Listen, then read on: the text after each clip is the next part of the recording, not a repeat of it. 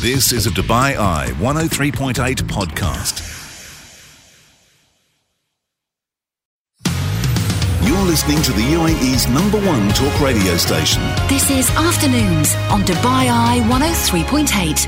I'm Helen Farmer. Great to have you with us. A brace of brilliant experts on the show today. We started with Rose O'Donovan asking how does the way you breathe affect your health? Mouth breathing versus nose breathing and how to make the switch.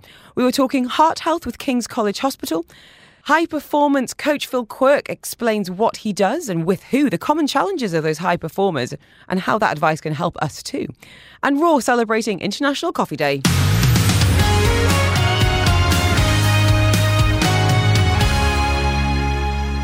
Pretty rare that you take time to actually think about how you breathe. But trust me, it is more important than you might realise. To shed some light on this topic and help us out, if you are indeed a mouth breather and worried about it, we've got Rose O'Donovan.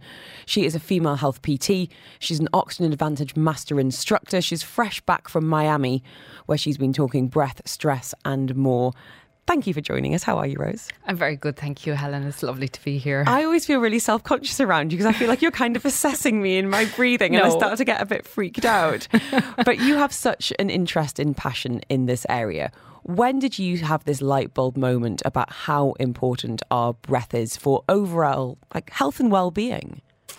Um, I probably had it for myself back in 2017, and maybe 2019. I started working seriously and getting qualified uh, around the area uh, for clients and people I was teaching because I saw so many people so stressed, so overweight, and with their mouths open. I had a bit of a, a moment, actually. It was a mutual friend of ours, Keith, who said to me, The way we talk about drinking water is how we're going to talk about breathing in 10 years' time. And Hopefully. I thought, and I thought, wow, actually, because when we think about the pillars of health, we think about nutrition a lot. We're talking about sleep more and more, and, and rightly so. Hydration, of course.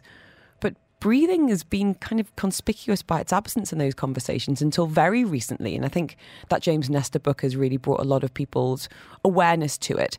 So mm-hmm. when we're talking about the significance of nose breathing compared to mouth breathing, can we talk about some of the unexpected benefits of nasal breathing, Rose O'Donovan? Absolutely. And I think for your listeners and the general population, most people are not aware that mouth breathing is a thing. Um, hopefully, it will become a proper medical term. Um, and they're unaware they actually are mouth breathing. And the benefit of nasal breathing, there are so many, but uh, one of the biggest ones would be lung capacity and longevity um, and lack of chronic lifestyle disease because mouth breathing is associated with over 200 chronic lifestyle diseases. What? Yep. Um, Such as what? such as all heart disease, um, high blood pressure, many types of cancer, uh, type 2 diabetes, overweight, obesity, uh, mental health conditions, and the list is quite endless. So, any lifestyle disease, um, mouth breathing will be a symptom of that, and it's often overlooked. Uh, so when we nasal breathe, there are two two major uh, molecules that um, that that are used when we don't mouth breathe, and one of them is nitric oxide, nasal nitric oxide, and that basically relaxes the endothelial tissues, helping you to have um, vasodilation as opposed to constriction. And when I say that to make it very simple, it just opens up the vessels and the arteries that need uh, space for your air uh, to go down. So if you want to feel the difference of that, just open your mouth and take a few breaths in if you're listening. So if you breathe in through your mouth right now for a couple of breaths, you'll feel, feel what is uh, vasoconstriction, that's tightening of the airways. And you'll also have 42% dehydration by mouth breathing. Wow, this is the thing. You know, you've worked with my husband before who, who ended up having a nose operation recently because he wasn't physically able to breathe through his nose. And he, in his whole, I was going to say adult life, his whole life has never woken up in the morning not desperately thirsty because of breathing through his mouth. So when you're breathing through your nose, you've got natural filters in there, I guess, for want of a Yep, better phrase. it's going to uh, humidify the air, warm it. It's going to filter it. It's going to. It, uh, there's antibacterial properties. It basically prepares the air for entering your lungs, and that allows the lungs to better deliver um, oxygen to your tissues and cells. Uh, and mouth breathing is not going to do that. And because of that constriction and that dehydration, you're naturally going to overbreathe when you're mouth breathing. So you're going to have, um, in terms of, uh, in terms of, you said, what are the benefits? Your vagus nerve would be one of the greatest benefits that it's uh, nasal breathing and slow nasal breathing will um, stimulate your vagus nerve. Now, can we come back to you mentioned mental health there, which I think is a really interesting one. We've discussed on the show with a number of sleep consultants just how often some mental issues are misdiagnosed and sometimes it's behavioral. We've had ADHD because it's a sleep disorder, and so many of those sleep disorders relate to mouth breathing, to sleep apnea as well. Um, what about mental clarity? What have you seen with clients who've been able to make that switch from nose, from mouth to nose, rather?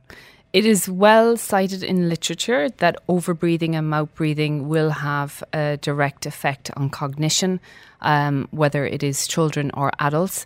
And making the switch, the mental clarity, because of the stress mechanism being reduced in the body, is absolutely huge. Uh, I currently have four clients that were referred for breathing to me, and they're all online, um, and they all suffer from anxiety, PTSD, and breathing, mouth breathing and over breathing is a massive component of that for them. So it's all interrelated, um, which is quite frightening for our general population because we just live in such a stressful environment. Mm-hmm. And we're so mm. often let's treat this rather than looking at why might this exactly be happening. Rose O'Donovan with, with us today. She is an Oxygen Advantage Master Instructor. We've had a lot of messages coming in on this topic because we're going to talk about next why some people simply don't or can't nasal breathe. I'm going to go the text line too.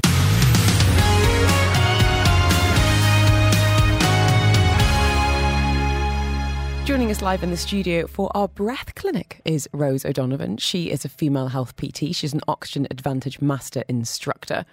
And she's going to be very busy between now and four o'clock. So we've had an awful lot of messages on this topic. We've been talking about the benefits of nose breathing over mouth breathing. But, Rose, are there some people who, for whatever reasons, be it habitual physical ailments, they're just not able to breathe through their nose? Uh, there would be. And if there is deviation or there are there is obstruction in the airways, then it has to be referred out and checked properly. And then there for a lot of people they believe they cannot breathe through their nose simply because they have not used it enough and it's a use it or lose it, lose it organ. So um, if it is blocked, we've got a nose and blocking exercise. So you can take an inhale and an exhale, pinch your nose and hold. Can and we, do, I, can we yeah, do it now? Yeah, we're going to do it now. Okay, because I am a little bit congested. okay, so you're going to pinch, uh, you're going to inhale and exhale, Helen, just a normal exhale. Through my nose? Yeah. And then you're going to pinch your nose and hold, and you're going to nod your head up and down, and you're going to keep going and keep going and keep going until you can no longer hold, and that will take quite a few seconds. You can also do this walking around, but you can do it seated. So you're going to do go and go, and Helen's here nodding away, and she's beginning to. Made me laugh. Now I have a weirdly good lung capacity, so I was a bit worried about how long that was going to go on for. But if people are doing it at home, you get until the point where you can't where you're hold bursting. any longer. Yeah, you're going to burst, and um, there'll be a big build-up of nitric oxide inside the nasal cavity, and you might uh, you might need three to five goes of this, so three to five rounds. I usually do three with people, and that clears it, and it will unblock, and you'll have uh, you'll have a nice uh, snotty nose. That's great though, because it is the season right now. Um. We've had a message here saying, I've got a constant blocked or runny nose, and I'm very stressed, depressed, and overwhelmed with life. If my nose is usually blocked, how can I benefit? I've tried various antihistamines and inhalers, it doesn't work, and I do have asthma as well. Okay, I'd suggest a number of things for this particular listener. Uh, yes, the nose and blocking exercise that we did, closing your mouth and going for a gentle walk. So I'm guessing that uh, exercise is not possible with the, this condition. So most people should be able to close their mouth and exercise or go for a walk or do some form of aerobic exercise. Um, I would also look at incorporating something like swimming and then small, short breath hold exercises that we do one to one with clients now without assessing this lady. I can't say, okay, do this or this just in case because we apply safety and assessment to all our, our patients. Uh, so there are a number of things she can do. And the, if you just listen to what she said, I'm overwhelmed and stressed, and this is a population that will generally be mouth breathing overwhelm, stress, and especially people who talk for a living or have to deliver uh, corporate trainings or they're in a corporate environment where there's a, a lot of uh, presenting going on. Mm-hmm. Don't look at me like that. No. I've also had a message here saying my husband has started sleeping with mouth tape in an attempt to cease his snoring. More mornings than not, he wakes up with it stuck somewhere else. Can you please recommend a strong tape? Before we get to your recommendation, Rose, tell us a little bit about mouth taping. This is something that you've done in the past, but as you're very keen and rightly so to emphasise, it should it's not something you should just pick up off the shelves and crack on with necessarily. No, you definitely shouldn't just pick it up and put it on. Uh, there are two types of snoring nasal snoring and mouth snoring. So, nasal snoring, I've just demonstrated it here. and then mouth snoring, if you open your mouth and the sound is quite different. That's ah. uh, and then mouth snoring can be cured by just closing your mouth. Nasal snoring, you'll need to look deeper and further into that. So having that assessed first before taping, and then if you do tape, it should be on recommendation from somebody who does know what they actually are talking about and they're qualified. And the tape we recommend is three millimeter micropore tape, or there's myotape from Patrick McKeown, who uh, is the founder of Oxygen Advantage. A stronger tape might be the hostage tape, which is quite uh, going quite wild in the market at the moment. Called that. It is, it is, it is. And then uh, one thing I really want to say to this lady is so your husband's waking up with his mouth open, and this is where there may be a jaw or a tongue issue because if you place your tongue in the roof of your mouth, that's the correct posture for your tongue, and it also means your jaw has to align and stay up, and your teeth are gently closed and touching together. Whereas if your mouth is hanging down and open and the tongue is in the belly of the mouth per se, um, then it's not in the correct posture and there may be a different issue there. Mm-hmm. So if you take your tongue to the back of the roof of your mouth, slide it along the hard palate until you get to the soft palate, there's the base of your nose. So you just take your tongue and you can find the, the base of your nose. And that's what you want to use when you're breathing at night time, especially. But if the mouth is hanging open, then there's uh, it, the jaw may need exercise, which is the case for most of the population today mm. because we do not chew anymore. yes. I was listening to James Nestor speaking about this recently, and it was exactly that around we're not using our jaw muscles, our facial muscles, but equally, and I'm always the first person to say, you know, to new mums, fed is best, but it was also talking about the positive impact of breastfeeding in developing a baby's jaw and functioning. And for the for the facial development, is that something you've seen in kids, adults? Can you look at them and say, you your face has not developed in the way it should have done to necessitate the yes. way you should breathing? Yes. So if there are parents listening please look at your kids. And it's a, it's called the long face syndrome. It's not very nice because the, the jaw and the face grow downward instead of outward. And if they're beyond six, it's quite hard to fix. There's a saying, fix it before six. Um, and that's when you need to fix your child's breathing and their jaw development. And I see a lot of adults with this issue, the chronic issue of the long jaw syndrome. And it also means the tongue is hanging into the base of the mouth. So, another exercise listeners can do is turn your head to the left side and swallow, and then turn it to the right side and Hang swallow. On, let me try. Yep, and then turn it to the right side and swallow and you'll find a difference. And then also swallowing maybe three times in a row and seeing how tired you get. And when you swallow, you shouldn't see anything in your face moving. You should only see the neck muscles actually swallowing and working. So when we see people, especially kids, whatever age they are, when they swallow, just watch their face. Is everything moving together? And is there all this scrunched upness? And is the swallow done in a couple of goes instead of one nice swallow? Mm. Then you know there's going to be issues with jaw development. And this is linked directly to cognition, brain development, concentration, attention span. Um, and the list is, goes on there quite a lot. Um, hostagetape.com you it looked it indeed, up. It, of course, I looked it up. I was like, hmm. it's an interesting marketing technique. It is, isn't it? Crikey! So that is super strong. I mean, it says, "Are you skeptical? Sleeping in separate bedrooms, sleeping like beep, waking up with a dry mouth, sleep better now." Now, we should be really clear and say there are some medical conditions that might require you to go to an ENT to establish if you are able to safely mouth tape. If you know, if you have enlarged adenoids, you've got a deviated mm. septum, and you're not able to, to nose breathe, then please don't do this. But you think this could be a, a strong enough one for, for this husband to yeah, use. and uh, I, I don't actually know the strength of this hostage tape, but the good thing with the micropore tape and myotape, myotape has a little uh, um, a little hole in the middle, so it's just around the mouth to keep this elastic elasticity together of the lips. And with the myotape, it, it will come off. So the, the good thing about these tapes, Helen, is you're not going to suffocate with them. So nobody should be putting on tape that is too strong to take off. It's uh, it, it, it, taper is designed to come off if if you if it needs to. It's not about having a nice bonus waxed mustache in the morning. okay, we are going to go to the text line. Um, we've had a lot of questions on this. Rose Donovan with us in the studio as we talk about mouth versus nose breathing. Um, one saying habitual mouth breather here. But I've been mouth taping for the last four months and it has been a game changer. I've just messaged my son in Ireland this week with details of how to unblock his nose that way too. We've had messages about, well, just about all aspects toddlers, 11 year olds.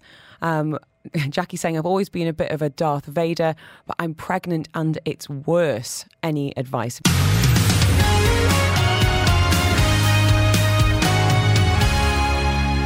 Are you a mouth breather? That's what we're examining this hour and talking about some of the benefits of switching to your nose with Rose O'Donovan. She is a female health PT. She's an Oxygen Advantage Master Instructor and a breathing specialist on hand. She'll be giving us exercises, tests, and more.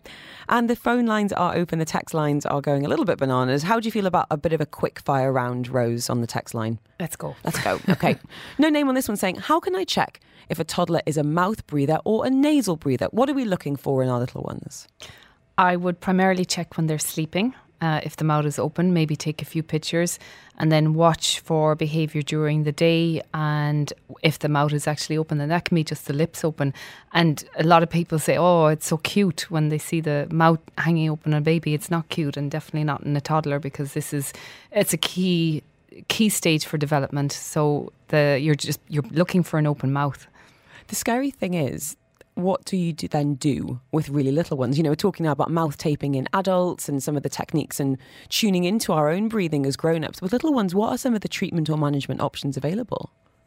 You would literally close their lips when they're sleeping, so seal them. And this is what uh, was done, you know, really, really long time ago. So you would literally close them, and then with food and diet, um, you're going to have to introduce when it, solids are introduced. It is, you know, solids that are solid and not uh, soft food, because this is a part of the jaw development, and using it allows the jaw to close properly.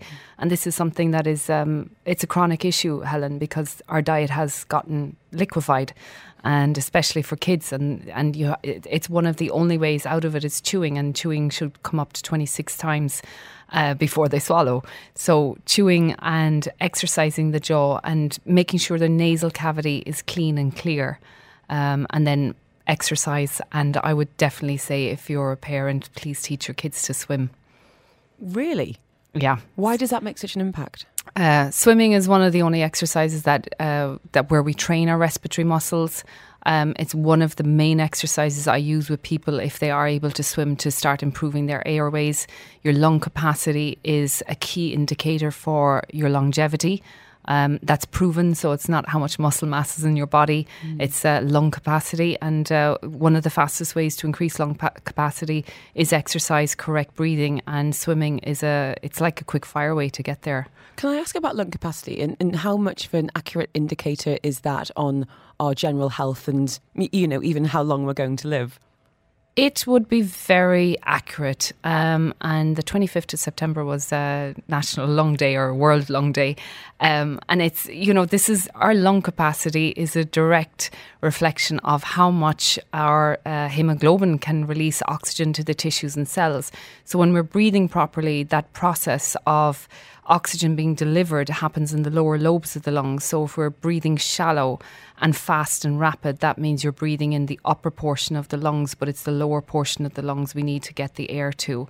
And lung capacity would be uh, a huge indicator. So, yes, it, it, it, is uh, relational. Get that diaphragm firing. Okay, Jackie's been saying, Hi, both. I've always been a bit of a Darth Vader. I didn't realise mouth breathing was bad until recently, and I'm 34. I just cannot breathe through my nose. It's become much more exacerbated during pregnancy. I'm 32 weeks pregnant and I'm waking up every 40 minutes with horrendous dry mouth from mouth mm. breathing. Any advice? I was definitely more congested when I was pregnant. What's that about? Wow. Change in the hormonal um, levels. So, when a woman is due her menses, uh, we literally feel like we're suffocating um, doing the same gym exercise or aerobic exercise. So, the, the change in estrogen and progesterone will cause that. But also, there is the, the weight. And now, I would also look at it. Was it Jackie who said this lady's name is?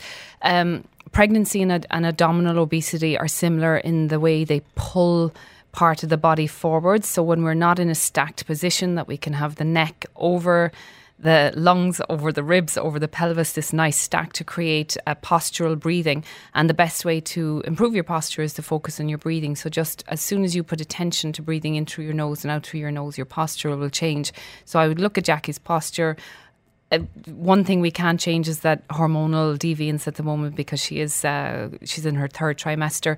But there are very simple exercises you can do that are safe, and one of them is five ten, and that is where you hold your breath for five seconds and breathe normally for ten seconds. So it would be like an inhale from your nose, exhale, pinch your nose, and hold for five seconds. And then let go to breathe normally for 10 seconds and repeat this up to three minutes or five minutes. Now, with Jackie, I would say come and see somebody who works, um, who is qualified. There's a lot of breathing schools on the market, but you must be safe. It's not something we can just go playing with, like you can go mouth taping or hyperventilating. Breathing is something that should be done with caution, especially in pregnancy or any lifestyle disease such as blood pressure, anxiety, COPD, etc. Okay, Rose O'Donovan with us today. We've had a number of people asking for your details. If you want to send me the word rose or breath, I will send you that. She's at Joint Space, but is on Instagram as well, and great resource on that Instagram for all sorts of tips and tricks. Someone saying it's funny because um, swimming is the rare only sport where you have to breathe from the mouth. Mm-hmm. What's that about? Well, we have to exhale from the mouth. So I remember somebody uh, literally taking this, uh, literally, and tried breathing through their nose. But um, you can breathe, uh, you can make it nasal, but obviously you're in the water. You have to exhale from your mouth. One, if there are swimmers listening, uh, one very good way to increase your sensitivity to carbon dioxide would be to swim on a stroke count of 3, 5, 7, 9, 11. So that basically means you're able to swim in the water with your head down and you're able to turn properly. So you would breathe every three strokes, every five strokes, every seven strokes, every nine strokes, every 11 strokes. And this is very wow, difficult. That's nails. Yeah. If you want to be regular, you can go five, seven strokes. And I was uh, going to say, I normally get to six and I start to get a bit like, oh, okay, here we go. Yeah. All right, I'm going to try that. Definitely going to try that. Let's go bring it back to kids because Francesca's been in touch saying, Hi, both. My seven, uh, sorry, 11 year old son is a chronic mouth breather, always has been. Um, he's always snored from as young as I can remember. He had bad nosebleeds as a toddler. When he eats, he has to breathe through his mouth, and the noise drives me insane. He has to have a brace, the dentist said. He's got a bit of a crossbite and the front teeth are vulnerable. I've spoken to him about the mouth breathing and he said that maybe the adenoids have never shrunk, they could be enlarged. His teeth are slightly yellow. He takes good of the good care of them. The dentist that said that could be from mouth breathing too. Apparently this could disfigure his face. But it does sound like he has enlarged adenoids, but could it be something else? Tonsils apparently are fine. He does have difficulty in sleeping, behavioural issues, as you mentioned, and gets dry lips a lot. Any ideas? I would love it if it was adenoids, they could be whipped out, but I'm unsure if that actually would help. I know you can't give a diagnosis on one text message, Rose, but what comes to mind for Tran- Francesco and her son here? um, that mouth breathing will disfigure his face and mouth breathing will affect his ability to behave and to concentrate. And it is in his best interest to have somebody work consistently with him. Uh, I have two kids at the moment, and uh, one of them has been working consistently for about a year now, and she's absolutely fantastic. The parents have to come on board it's not as simple as whipping something out. Uh, we're looking at how he's chewing, how he's sleeping, how he, you know, there are exercises that we start progressively. So we start with a, a breath hold test and then we can start pacing and teaching him how to breathe through his nose. So this is like retraining a part of your body that you're not used to using. And, you know, dentists, it's not their fault. We have one great dentist in Dubai. I'm not sure if she's been on the airway dentist. Um, and then That's, most, doc, that's Dr. Tina, Yeah. who's at same day. She has she's been on once. Um, Yeah. she's on Instagram, and I would advise you to check her out. She's, as Rose says, Airways Dentist on Instagram. She's been fantastic with my girls, really brilliant. Yeah, and then the other one is myofunctional therapists. We're a bit short in them on, in Dubai, um, or the Buteyko method for kids. So um, definitely, if this caller wants to give me a call, I'm happy to talk to her on the phone for um, a longer chat and give her some advice. Um, I've had a question here, and I want to bring it back to sport with you because this is a real area of your passion as well as breathing. Kev saying, Sorry for the seemingly bizarre or obvious question, but how should you breathe when running? I've been listening to Denise Lewis on Couch to 5K, and she says, Breathe in through your nose and out through your mouth. I've always just done mouth in and out. I can do nose, but it's harder, especially if I'm congested. My preferred method is to stick my tongue against the corner of my mouth and breathe hard. What does your expert say? So, when we're thinking about athletic performance, running in particular, Kev's asking about, how do you advise breathing?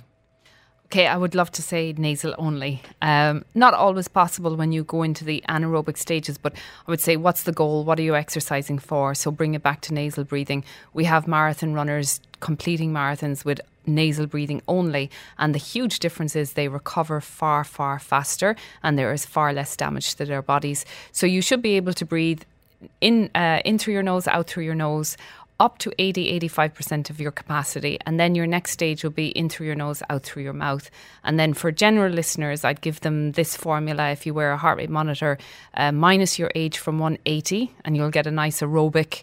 Um, heart rate, and then perform that heart rate with whatever uh, modality of training you do, nasal breathing only. And when you get to the stage where you have to pull back the intensity, then you just start measuring what you're doing so that you can extend your aerobic uh, capacity. And if you extend that, you're going to extend your health, your longevity, your HRV, your ability to recover, your sleep, everything. But this means that you're probably going to have to train a little bit easier for uh, a short period of time until you adapt. God, it's so, it's it's so interesting though, isn't it? Because we just take for granted that we're just bobbing around, breathing lots. Do you find yourself eyeing up people and be like, "Oh, can I just have a little chat with you? Would you just pop into clinic with me for half an hour and we can have a chat?" Do you find yourself Yes, itching too? I do, and, and you know, I see it in the gym environment so much as um, head forward posture, mouth open, excessive stress, excessive mouth breathing, and it's it's it is a passion for me because when these issues are fixed, people generally get the health, the body, and the happiness and peace that they actually crave on a daily basis. So it is uh, it's it's a chronic issue, and I, I do I do assess a little bit, but um, Stop looking at me. I'm Uh, not. You're no. actually really good. Thank you. Thank you very much. Um, we've had a message saying, I have forever a block nose. The slightest change in temperature, car ACs, ACs in general make it block up immediately. We live in the UAE. ACs are everywhere. Someone's told me that lack of vitamins and magnesium can make a difference. Is that true? What can I do? I need my nose. I'm a teacher. Oh, teachers. Um, so interesting because teachers are talkers. Um, people who talk for a living really suffer with this. Uh, so I would go with uh, ask the school to bring in a specialist and teach teachers uh, Pacific breathing exercises. Um, the nose unblocking exercise do three times and do it a number of times a day until you get uh, relief. Rose, if anyone's just tuned in and they missed your previous nose unblocking exercise, would you mind giving us a quick recap? Yes, you can just inhale and exhale and pinch your nose and hold. And if you're in a seated position, you're just going to nod your chin or fold your ribs forwards like you're activating your diaphragm.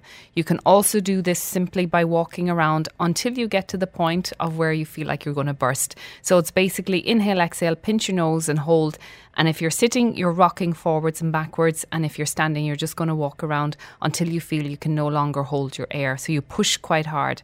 And then you repeat that three times with a break in between. And uh, it will open up your airways. And for the teacher, the uh, we probably need to introduce some breathing exercises to help you. Yes, we are in that AC environment, but we can manage here. Thank Um, you so much, Rose. We've run out of time. We haven't run out of questions. However, if I've had a lot of people asking for your details. If you send me the word Rose or breath, whatever comes to mind, I will send you Rose O'Donovan's details. Um, she's there on Instagram, and uh, as we said, I'm going to be at Joint Space two days a week in Al Quoz. Any? Do you, uh, do you feel like we've, there's anything that you urgently, desperately want to get out to the people of the UAE in the next few seconds, Rose? What, Yes. go on. No, no, because I think I think it's important because we, we've only scratched the surface. But while we have got you, what would be your one key takeaway? Stop exercising with your mouth open so much and uh, learn to slower breathe and spend 10 minutes a day on focused breathing to improve your HRV. And then just have a look at how you are in your stack position, ribs and pelvis, and where the pain is in your body. So the biggest, yeah, the biggest takeaway is stop exercising intensely with your mouth open for prolonged periods of time, and you will see a massive response in your health uh, markers. We've just had a message, no name, saying ants live a short life because they don't have a nose. Oh, so true. Poor little things. Rose Donovan, thank you so much as ever. We're going to have you on because you've been doing an awful lot of work and research in the space of obesity as a disease. And I think it's a really fascinating topic. We'll have you on in a few weeks to unpack some of those key takeaways.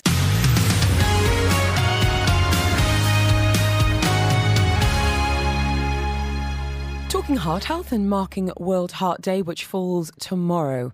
With King's College Hospital joining us, Dr. Mahmoud Butt is a consultant interventional cardiologist and discussing how cardiovascular diseases, CVDs, remain a global health crisis. It's responsible for- staggering 17.9 million deaths each year.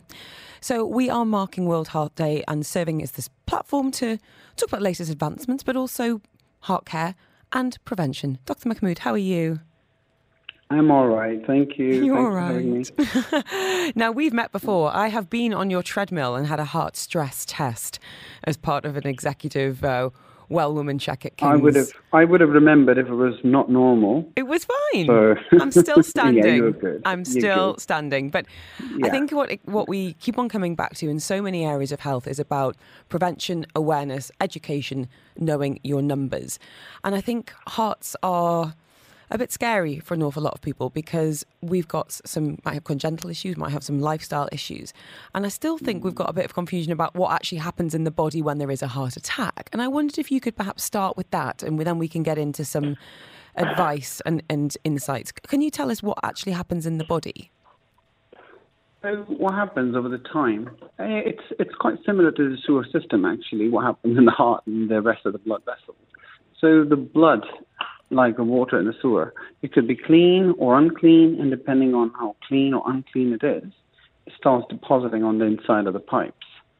So the heart has three pipes, three large pipes, and those arteries or their branches, if they have any blockage, you get angina, you get a heart attack, people sometimes have a cardiac arrest, and all sorts of things. Mm-hmm.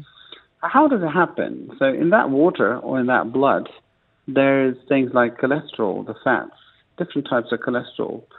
But the nutshell is that that cholesterol starts depositing in the inside of the pipes, kind of start depositing. You you know what I mean? Like mm-hmm. you know, like an old sewer pipe, the mm-hmm. gunk start getting deposited on there, and over the time it just develops and develops and develops, and one day you find out the pipe blocked.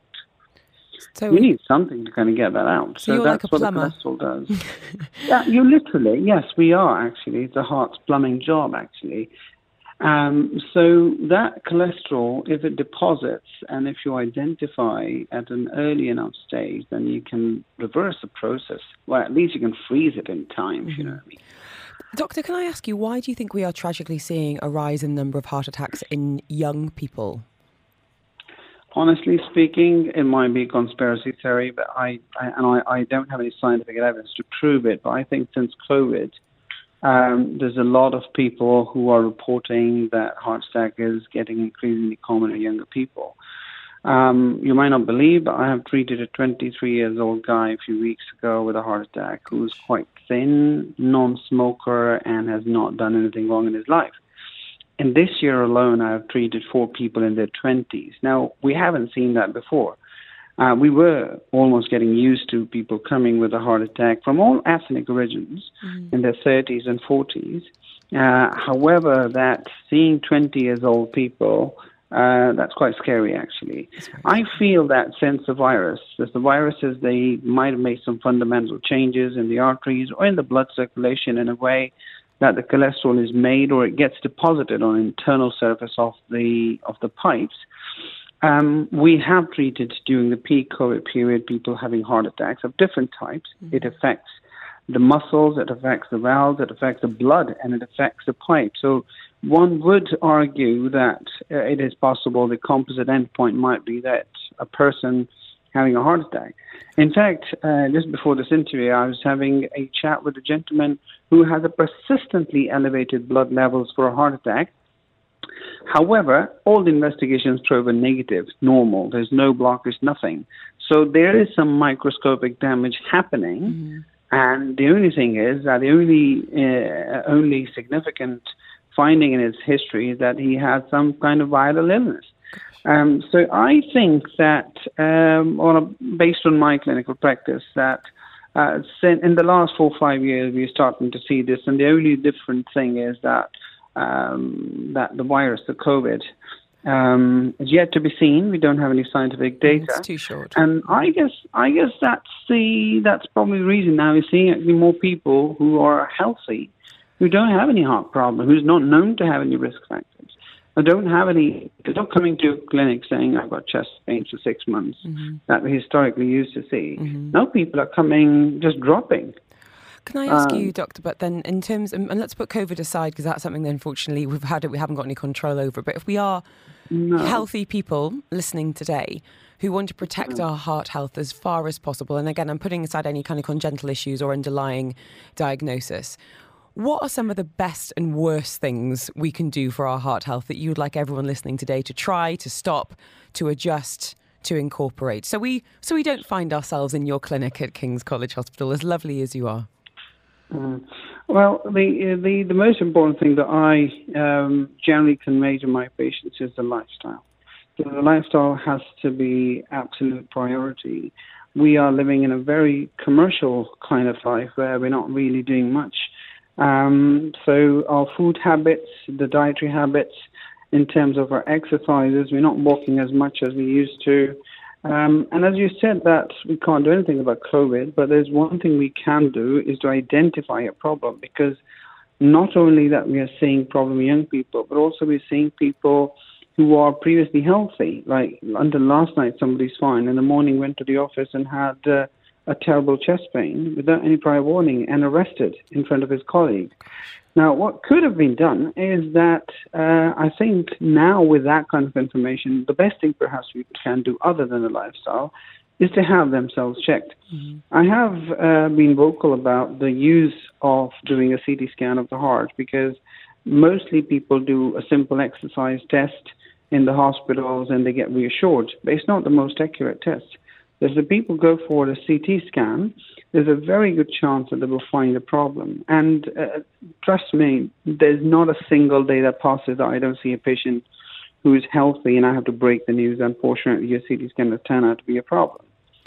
So um, I think that the best thing is, is is identifying the problem before mm-hmm. the problem identifies you. Well said. Is the key. Dr. Butt, thank you so much for your time. Um, really do appreciate it. And up next, we are going to speak to a gentleman whose wife did suffer, as exactly you've been talking about there, at a young age. You can find Dr. Mahmood Butt there at King's College Hospital, where he's consultant interventional cardiologist. We are speaking to Naya next.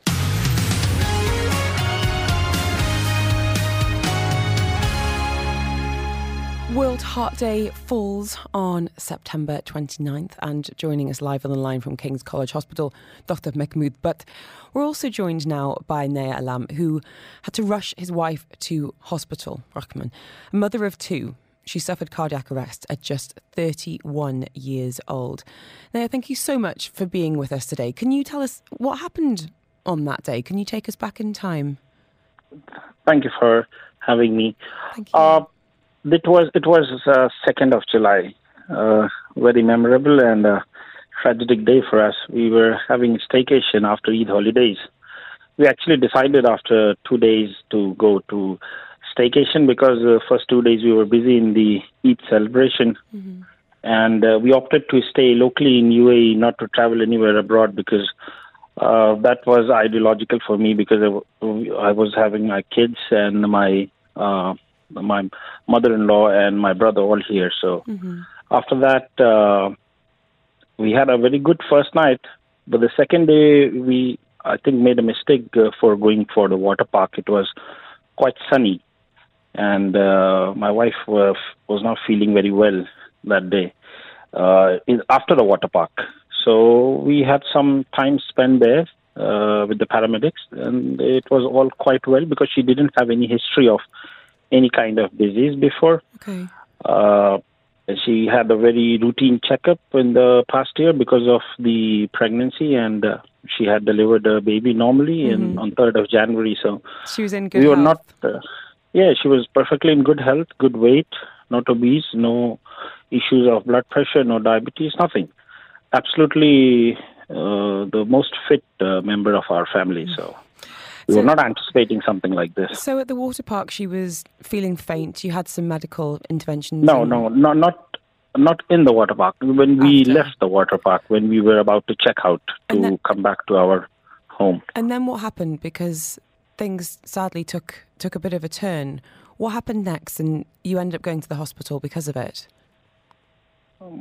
we i mean that time it was very difficult for me to decide like actually what to do uh i i thought of making call to ambulance but there was no time. Uh, in the car she she felt she complained uh, about the palpitation high palpitation. So there was no time uh, left for me to call ambulance or i decided to drive myself straight to emergency. Luckily we were there nearby the hospital. So I drove directly, and uh, then the uh, hospital staff took care from that point onwards. So I can't I mean I can't even imagine how frightening this must have been for you and her because she was unresponsive at that point. Tell us what the doctors were saying once you got to the hospital and when they were able to tell us to tell you a little bit about what had happened, Naima. They asked for the incident, what happened, and uh, the the hospital in charge as well as the doctor and uh, initial uh, investigation. They asked like what what was the reason, and uh, we were completely blank because we were not knowing what happened. So that's what response they received from me and my other family members. But uh, when they came out from the trial room in emergency, they said that the pulse is uh, not there and the blood pressure is also very, very. Uh, I mean, like I don't remember the exact what they said, but it was like you know that it's very difficult time. Oh. But uh, two minutes after, again they came out and they said she has uh, uh, resuscitated, something like this in medical term. But I heard like she's fine. Okay. So, Oh so gosh. I went inside and, and she was fine. Literally, she was saying that if nothing happened. so Oh, I was amazed, and, uh, And were all thankful. And how is she now? Uh, she she has done better lately. Uh, it's been now two two and a half months, more than two and a half months. We spent some ten days there in the hospital, and then uh, we had this uh, detailed report by the doctor that uh, this is some ARVD uh, syndrome, which is like you know irregular heartbeat issue, and uh, it can happen again. So you need to have a ICD implant in your uh, chest for it. So if something happen again, the the the device can give shock by itself, and it can bring down or lower the heart rate to to the level uh, and in a normal uh, working. So you know you will be out of danger. So Well, I mean, thank goodness for your quick thinking of getting your wife to that hospital, and I'm so so happy that things are under control. You've got that information. You're managing it and navigating it, and she's there for your two lovely children. Naya, thank you so much for joining us today. Really, really appreciate it, and please give your wife all the very best from us. thank you, thank you so much. Uh, Dr. Mahmood, tell us a little bit about uh, what you, your reaction upon hearing that story. Naya and his, and his wife there, just 31 years old and ending up in cardiac arrest, unresponsive. Um, Yeah, so- it- um, I presume you've seen, unfortunately, cases like this in your time as a cardiologist. Yes, so um, it's not quite a heart attack. Well, she actually had her heart went too fast and too funny. It's like train changing the track to a zigzag one. All of a sudden, it's going to like twice or three times as fast as it should. And when the heart's running that fast, then it doesn't have time to really pump. So that's why people pass out. So in her case, they what, what the gentleman has described is there's a condition um, that that kind of puts her at the risk of having it again. Um, it is usually a congenital thing, and it can develop over the time as well. It's not quite a heart attack, but Uh, the only thing I would say in her case is it was, she was quite lucky that she reverted and then she was not far from the hospital. Mm-hmm. But I would have thought that uh, she should have had, in my opinion, the pacemaker or the ICD because you know if it happens again, it might be life threatening. Well, she does have that, um, thank goodness. So that's been implanted now, and she's in okay. in good health. Um, I just want to come to the text line briefly, if you don't mind, Doctor, saying, "Is it true my made-up theory that if you smoke or exercise harder, you can offset the effect of smoking. Net zero theory. No, that's, that's nonsense. No, it doesn't work. No, it doesn't work that way. You can't balance these things. The smoking has a different effect. And in fact, if you smoke and if you stop today, it takes nearly three to five years before the effects are reversed. Uh, and many times they don't. Uh, so the exercise doesn't really help. The exercise, if, help, if, if anything, it may be helpful to get used to a blocked artery. So with the smoking, the arteries get slowly blocked. But if you exercise, you kind of prime your body. You train your body to get used to that. So when your heart is running at a speed of 40 or 50 beats per minute because you're a good runner or mm-hmm. because you're a good walker, your heart doesn't really need to push anything, so it never never cries out for help. Oh. So you would know the athletes, the athletes, whenever they pass out, they pass on the pitch, don't mm, they? That's right. Goodness me. Okay, there's a lot to think about, and I've had an awful lot of people asking for your details. Can would you mind just demystifying a little bit? If someone wanted to come in for a heart health check with you, Dr. Mahmood, there mm. at, at King's, what could people expect? Um, and just because I think that's a bit of a fear factor is that you know we're talking about taking control of your heart health, but what does that actually look like?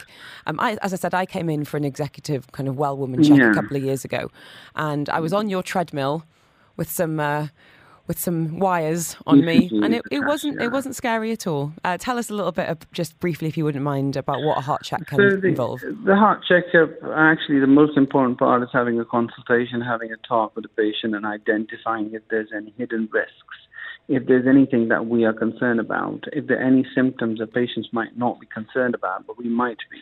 Um, then most of the time, we do a scan, a scan of the heart uh, which is basically an ultrasound of the heart. That's it. There's no pain. There's no radiations. And then the other test is the exercise test that you have uh, just described. Some wires attached to the chest and arms and legs, and you walk on the treadmill. Nine, ten minutes, and you're done. If there's anything that we're suspicious of, then surely we will investigate it further. Um, and trust me, every every I'd say two, three out of ten so-called healthy patients would have some changes. Most of the time, we end up doing CT scans on them to find out that um, as the exercise test is telling us the truth or lying about it. Mm. Um, so it, it's um, there's nothing scary of it. The good thing about heart, Helen, is is the although it sounds scary, but it is the most treatable disease. It's the most treatable condition. You can live a perfectly normal life. Unfortunately, people don't like to get themselves checked because of being scared of it and also because they don't want to take medicines. Mm-hmm. And we like to give them very little, uh, few fewer medicines rather than a lot of them. Um, and it's very treatable. You know, it's uh, you. you live a perfect normal life. Well, that's the perfect note to end on. One of optimism on World Heart Day. Dr. Mahmood, Butt thank you so so much. Really appreciate your time. Get back to that busy clinic at King's College Hospital. Thank you so so much.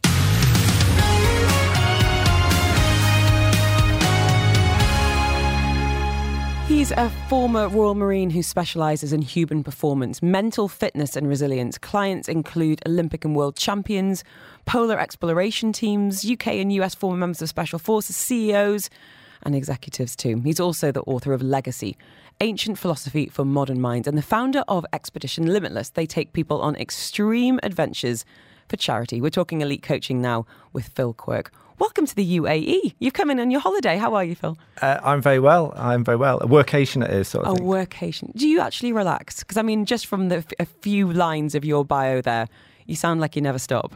Uh, no, I do relax. Yeah, I, I, I find time uh, to to sort of downtime, I suppose. Um, uh, I've got my own interests and hobbies, which you know I think is really important for anyone. Uh, no matter how busy you are, it's it's important to have that. Couldn't agree more. Let's let's kind of establish a few terms, yep. if you don't mind. What are we talking about when we say elite coaching? Well, I mean, it's a play on words, isn't it? I, I, the, I think everybody, you know, has a mindset. Everyone has mental health. Everyone has, you know, that bit between their ears. So, you know, my, my clients, although I suppose when you when you're writing a book, you talk about those more prominent ones.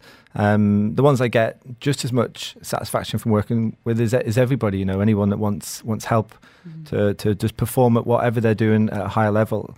Um, so I think we all have elite within us. Um, it's it's and it, it, means different things to different people for sure it? for sure yeah you know you know for some people you know elite performance is going into a job interview and knocking out the park and coming out from that interview and you know feeling that immense sense of satisfaction you know mm. for an olympic track cyclist you know it takes 4 years of work for what might be sort of 15 minutes of work at the end of it um, so elite means different things but i think everybody is in the business of performance you've talk a lot about a life without limits. Yes. What does that mean to you in particular, and how does it relate to some of the clients that you're working with?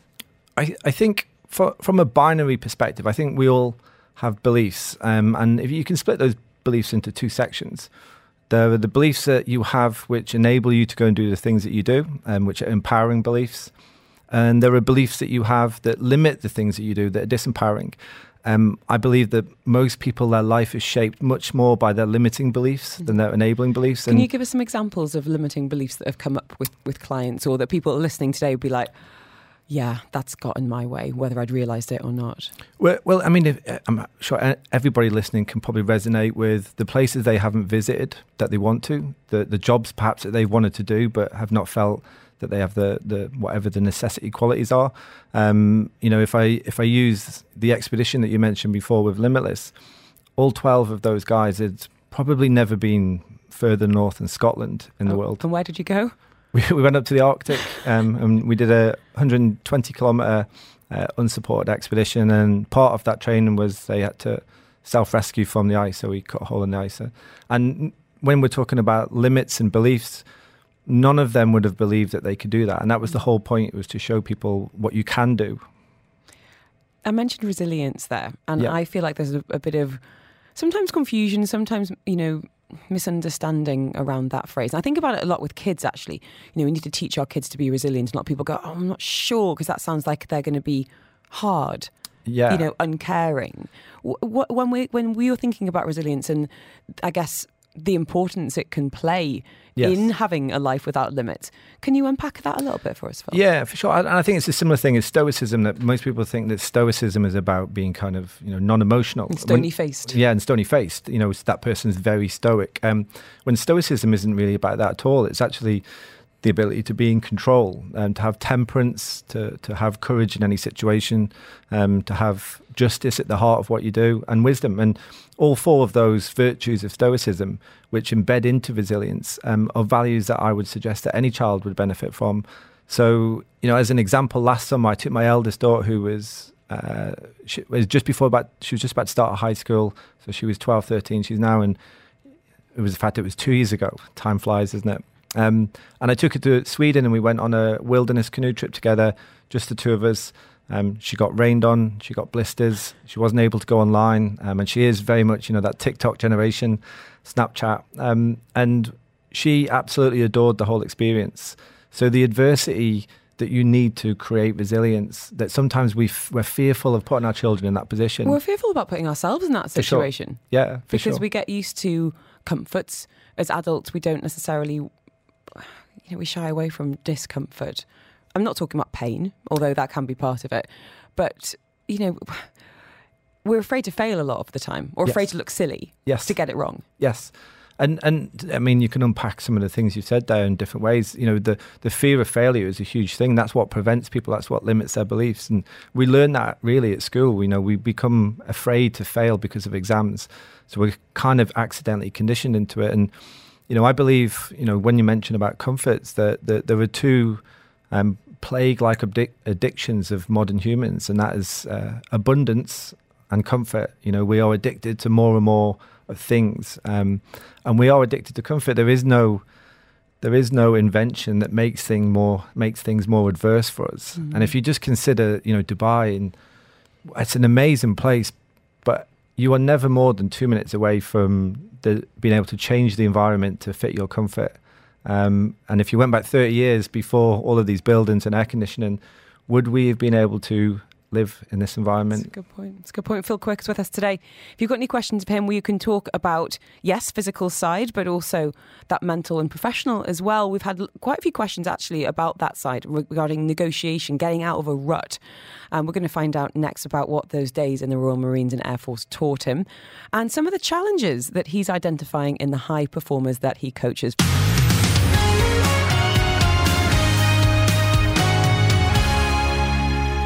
We're talking coaching now with Phil Quirk. He is a former Royal Marine. I was in the Royal Air Force as well. He specialises in human performance. We've just been talking there about resilience and a really interesting message that's come in from a teacher saying most kids do through sport and other activities develop resilience, but I would also challenge in modern day society that some parents need to demonstrate resilience themselves and let the children get on with it without interfering. Nodding along in the studio here.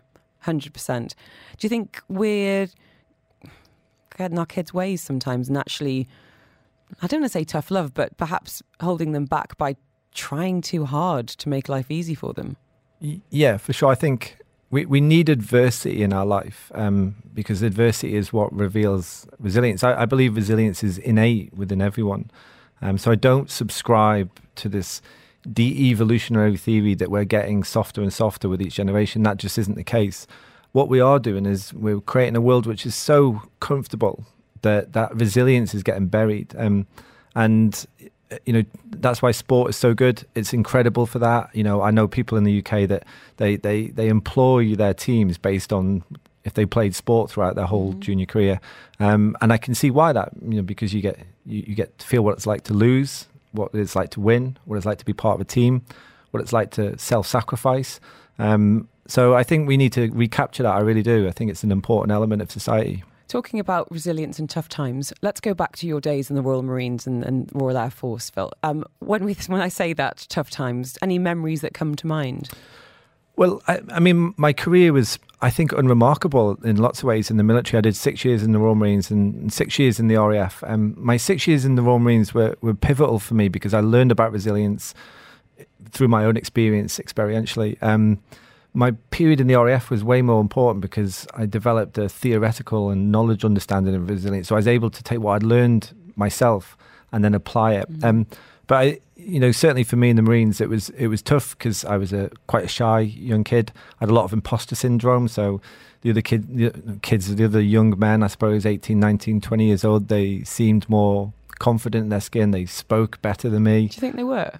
No, no, and I think that's a, one the, one of the interesting things about imposter syndrome. I, I work with a lot of my clients have it in a, in a strange twist of fate, it's almost the opposite of the Dunning Kruger effect. Most people that have imposter syndrome are actually really competent and good, um, but they spend a lot of time thinking that they're not. Whereas there are people that are not so good that think they're great. Who maybe should have a little bit yes, of imposter yeah, syndrome. Yeah, yeah it's uh, the Dunning Kruger effect.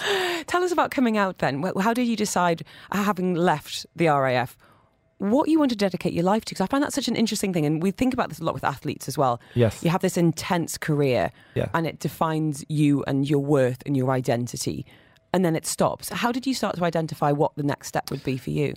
You know what? I, I, actually had a, a, coaching session today with um, a, a, lovely woman that I met for the first time, and, and we were talking a lot about purpose. Um, and you know, my, one of my favorite books is Viktor Frankl's Man's Search for Meaning, which is a, a first-hand account of a psychologist's experience of Auschwitz, um, a, a man that had everything taken from him by the Nazis, and it was all about his his mindset and his reaction to that. And one of the things he talks about a lot in the book is you if you don't have purpose, then things can fall apart pretty quickly in Auschwitz. Interestingly, just two days ago we talked about men's mental health, and there's yep. a, a, recent study that out of McGill University that said exactly that, especially with men. Yep.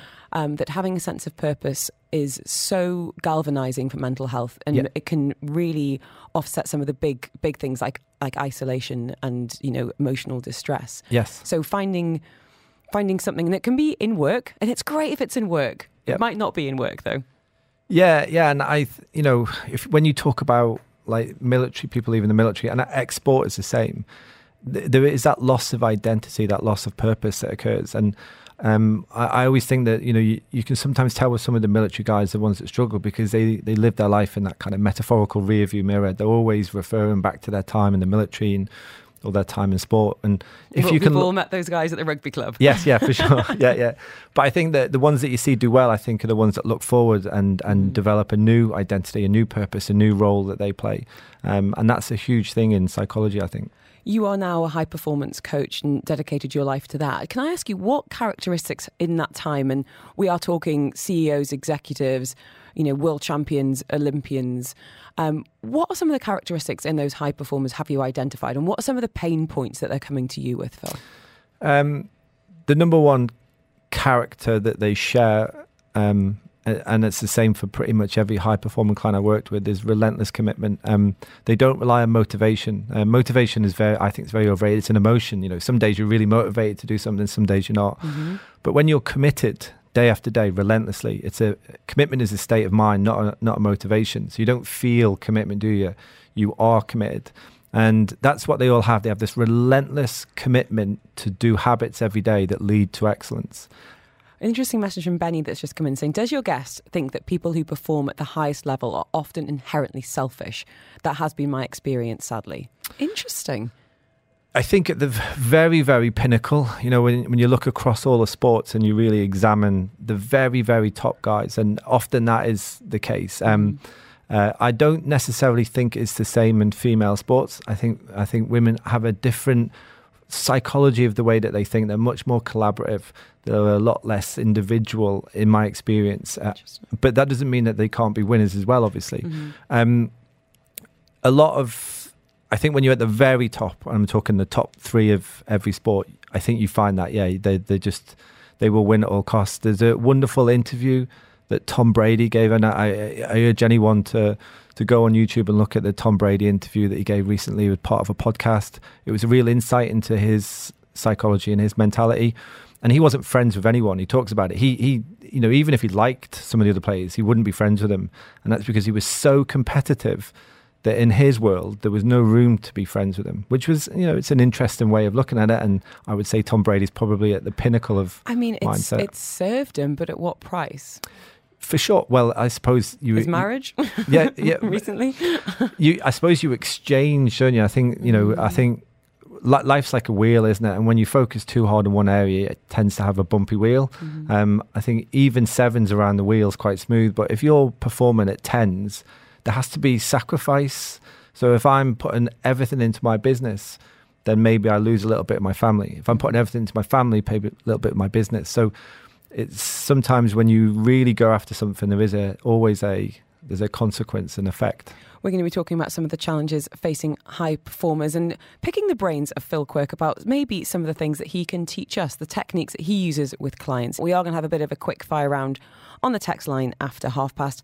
We've had messages about being stuck in a rut, about getting to Dubai, doubling your salary, and feeling what sounds like a little bit guilty about having a good time. Should this be when this listener is getting ahead at work? And S wants to know any advice on asking for a pay rise. Haven't had one for five years, despite hitting KPIs performing well by their own admission.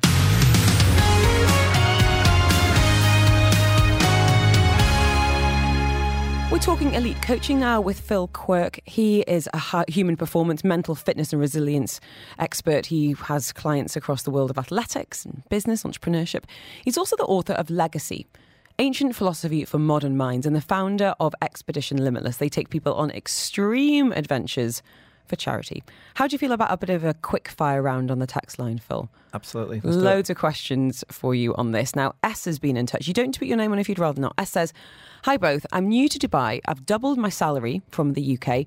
Having a great time at the weekends. I've got some travel booked, but I have a niggling feeling that now is the time to buckle down, get ahead at work, put social life slash love life on hold, and maximize these opportunities. Would welcome any insights. I mean, obviously, without knowing the all the variables that might occur, um, I think there's a there's a Harvard positive psychologist called Professor Shawn Achor who, who gave uh, an incredible TED talk about happiness, uh, and he said that we we've in the Western world we've been led to believe that if we work hard, we'll be successful and we'll be happy. But the problem with that is, then happiness is placed over what he calls the cognitive horizon. You know, we never get there. We get a pay rise, we want the next pay rise. We get promotion, we want the next promotion. And what he said is the key to finding happiness in this world that we live in is to reverse that formula and put happiness at the front. So, what makes you really, truly happy? If you have that, then you'll work hard, then you'll be successful. So, instead of it being in the distant future, you place it into the now. Mm. Um, and I, you know, I've worked with billionaires that have, you know, absolutely depressed, and I've worked with people that have got no material objects at all that are absolutely happy.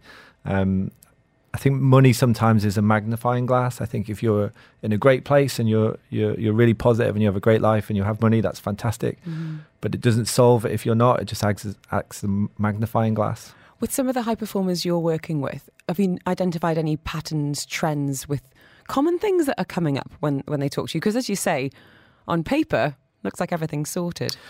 Yeah, I, I suppose if you, I mean, there, there's a a tennis player that I work with that, that spoke. I don't I don't usually talk about individual clients um, unless they speak about it in the press or they give express permission. But um, I work with Liam Broady, a tennis player, one wonderful guy. Um, and when we started with Liam, he he was two, 350 in the world. He was about to retire. He was on a huge losing streak. Um, what age was he then? He was only 25.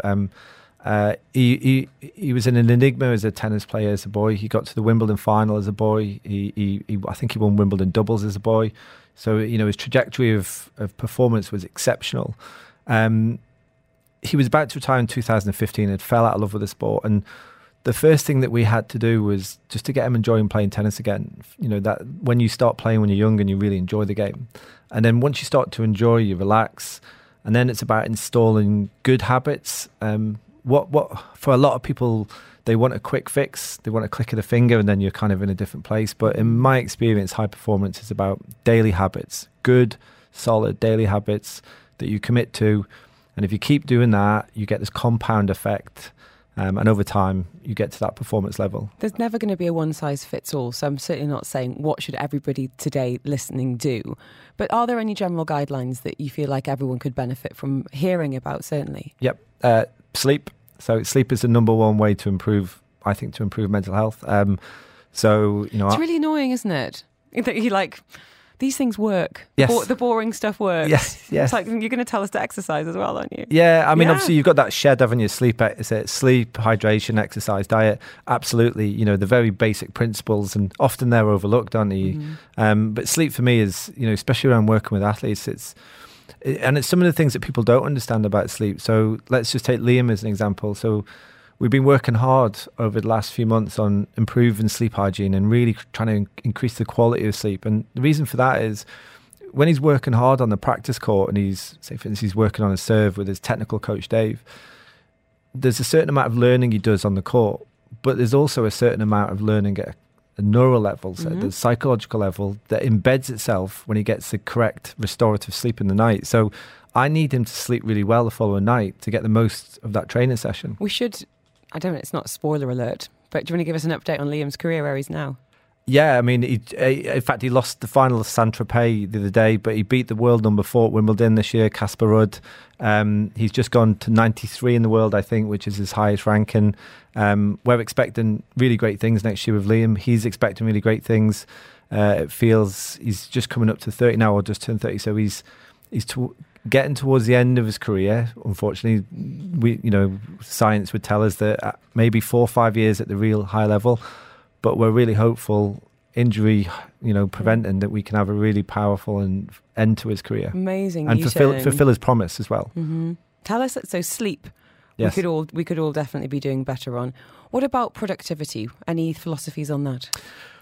Well, I've got lots of little philosophies about the world. I think the world is fo- over focused on busyness and under focused on productivity. I think we we we we all like to wear the badge called busy, but we massively fetishize it because we, it makes us feel like we're in demand and we're important. It's a very it's a very it's a bit of an ego thing, isn't it? How are you? Oh, I'm so busy. I'm so everyone wants a piece of me. Yes, yeah, I'm back to back. You know that kind of, you know, and and what someone once said to me, which really you know resonated, and, and often like a lot of the things that I've learned is I've picked up from other people. Um, uh, someone said the, the secret to creativity is to hide your sources. Um, so, so uh, someone once said to me, you know, you can be busy all day and produce nothing, or you can, Fact. or you can be productive for an hour and really do something special. So, I think productivity and busyness are not the same. And one way to understand this is your your brain has, has only so much focus in any one sitting. There's called an ultradian rhythm, vary in science, but around about 90 minutes of good quality focus. After that point, your brain starts to get fatigued, you start to slow down, decisions come a little bit slower, you're more likely to make mistakes, you're more likely to get distracted. And actually, stepping back just for five to 10 minutes, allowing your brain to settle down, a little bit of meditation, a little bit of walk in nature, and then you can go again, another 90 minutes, another ultradian rhythm.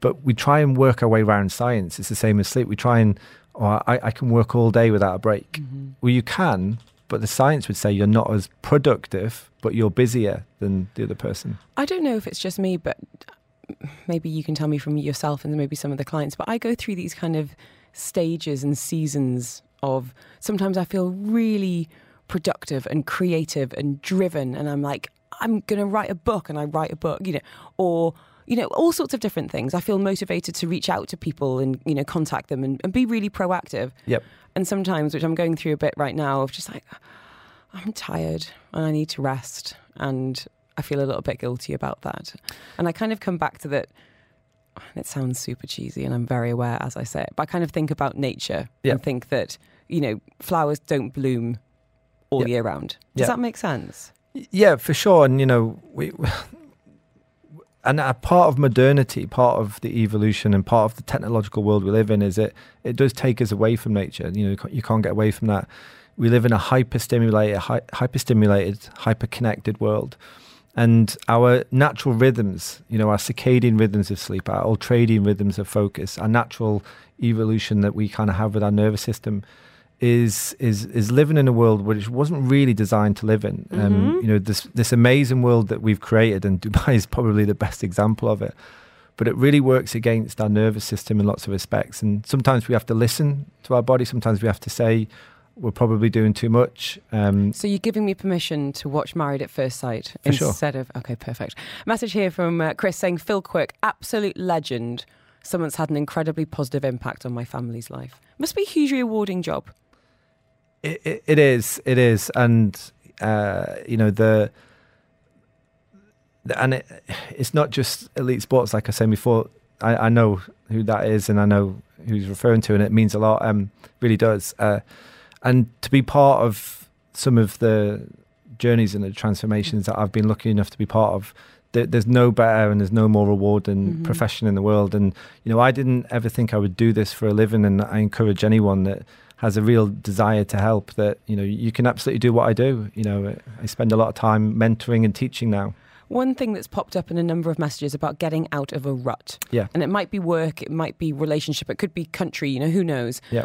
Um, any quick tips on breaking out of something that's really not serving you, Phil? I mean, obviously, once again, context is, is hugely important. But um, another client that I've been working with whilst I've been out here, and w- we've been talking about just the importance of winning one day. Um, I, a lot of what my next book and a lot of what I coach in is around the topic of my next book. It's it's called, it's called the Playbook, and it's it's all I use mathematical equations to coach. Believe it or not, you've lost me. so so so one, that I use is CV times R equals uh, positive resilience, and CV is a commitment victory times repetition equals resilience. So and what I mean by that is is a way to break out of a rut is to set yourself the goals just for the day. Don't worry about these long term goals. I'm just going to set myself some really good goals today. Um, and you do them to the letter you don't do anything you don't do anything 90% so if you say i'm going to go to the gym for 60 minutes you don't go for 40 you don't go for 50 to get the full amount of the benefit you have to achieve everything you've committed to and then you get a confidence boost when you've done it because you know you can do it and you do it once then you do it the next day you just focus on each day. And i'm a big fan of compound interest. You know if you've got a chessboard has 64 squares as an example. If you take one grain of rice on the first square and then you double it you have two and then four and then eight and then 16 when you get to the 64 square, you have enough rice to cover the whole of India with one meter deep of rice, and you do that just by doubling each square, and that's that's the power of compound interest. Good habits, day after day, they start to compound, they start to become hugely powerful.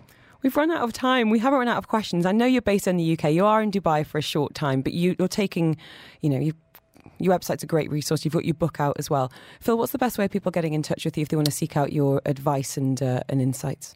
Yeah, so I mean, I've got a, a corporate business which is Melp, M H E L P. Um, .co.uk and my, my sort of personal business, which is where I do a lot of my teaching, is pq-performance.com and and I, am hoping to get out to Dubai a lot more. I'm, I'm we really excited. You. To be, yeah, I'm, I'm, I'm, i think I'm going to be out end of last two weeks of November and then into December. Will you come in for another chat then? I would love to come in Amazing. and have chat. Yeah, quick. Thank you so much. Really, really appreciate your time and everything you've shared on the show.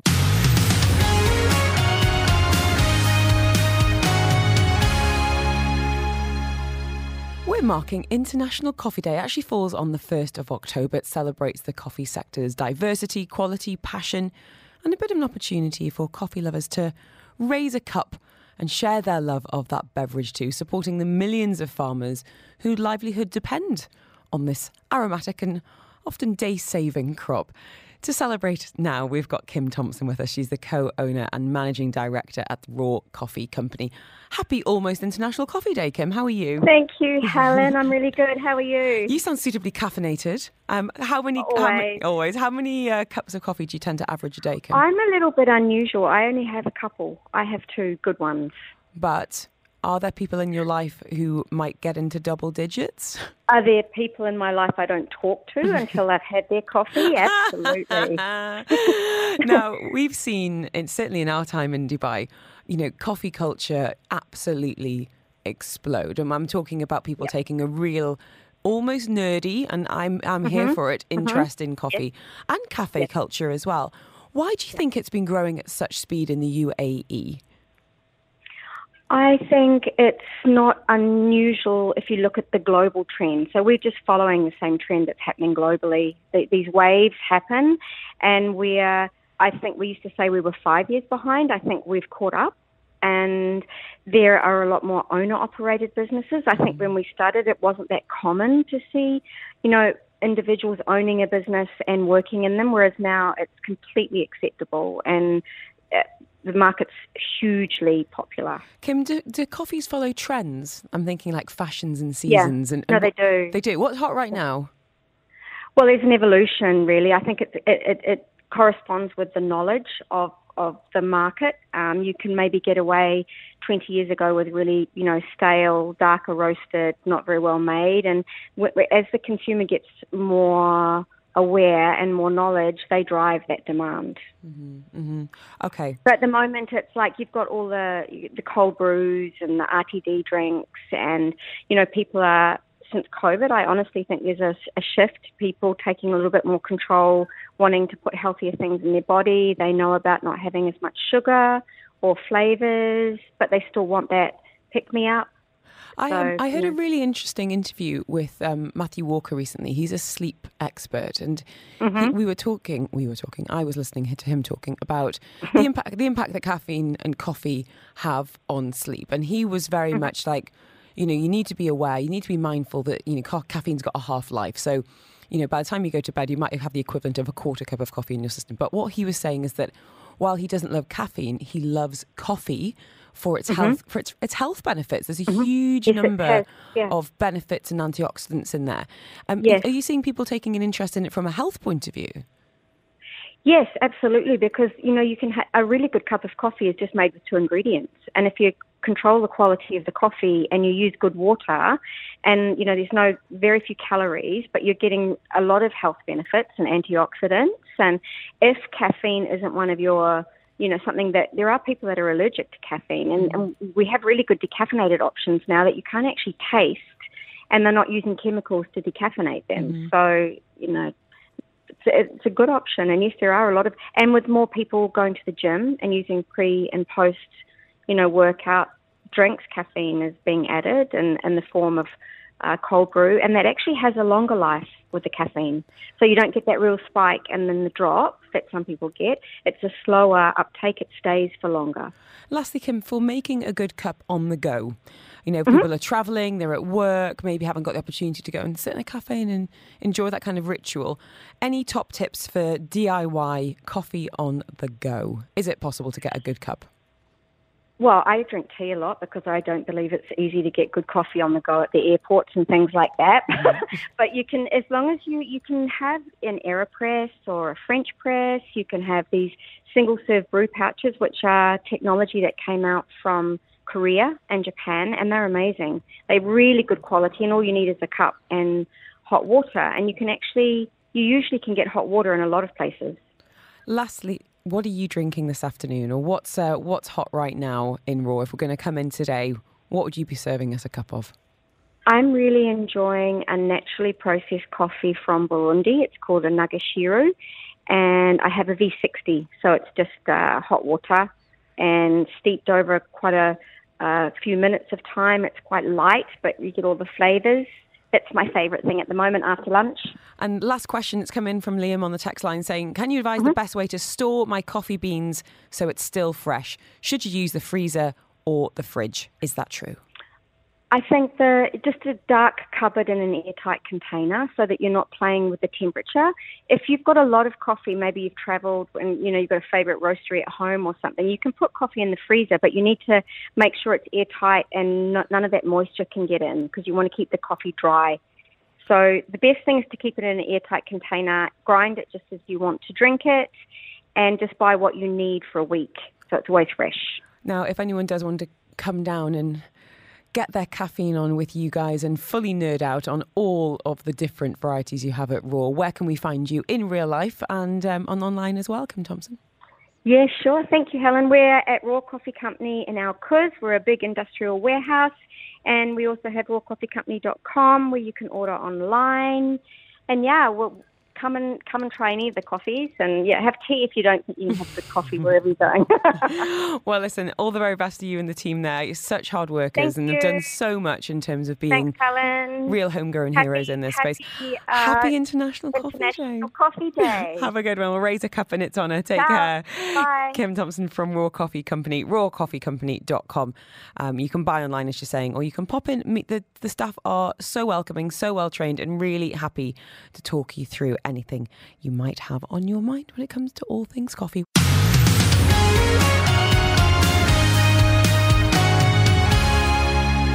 And thank you for downloading this episode of the Afternoons with Helen Farmer podcast. Don't forget, you can subscribe. You'll get direct to your phone as soon as it's out. And you can listen to me live on Dubai Eye 103.8, Monday to Friday between 2 and 5 p.m. You've been listening to a Dubai Eye 103.8 podcast. To enjoy lots more from Dubai Eye in the United Arab Emirates, just go to DubaiEye1038.com or find them wherever you normally get your podcasts.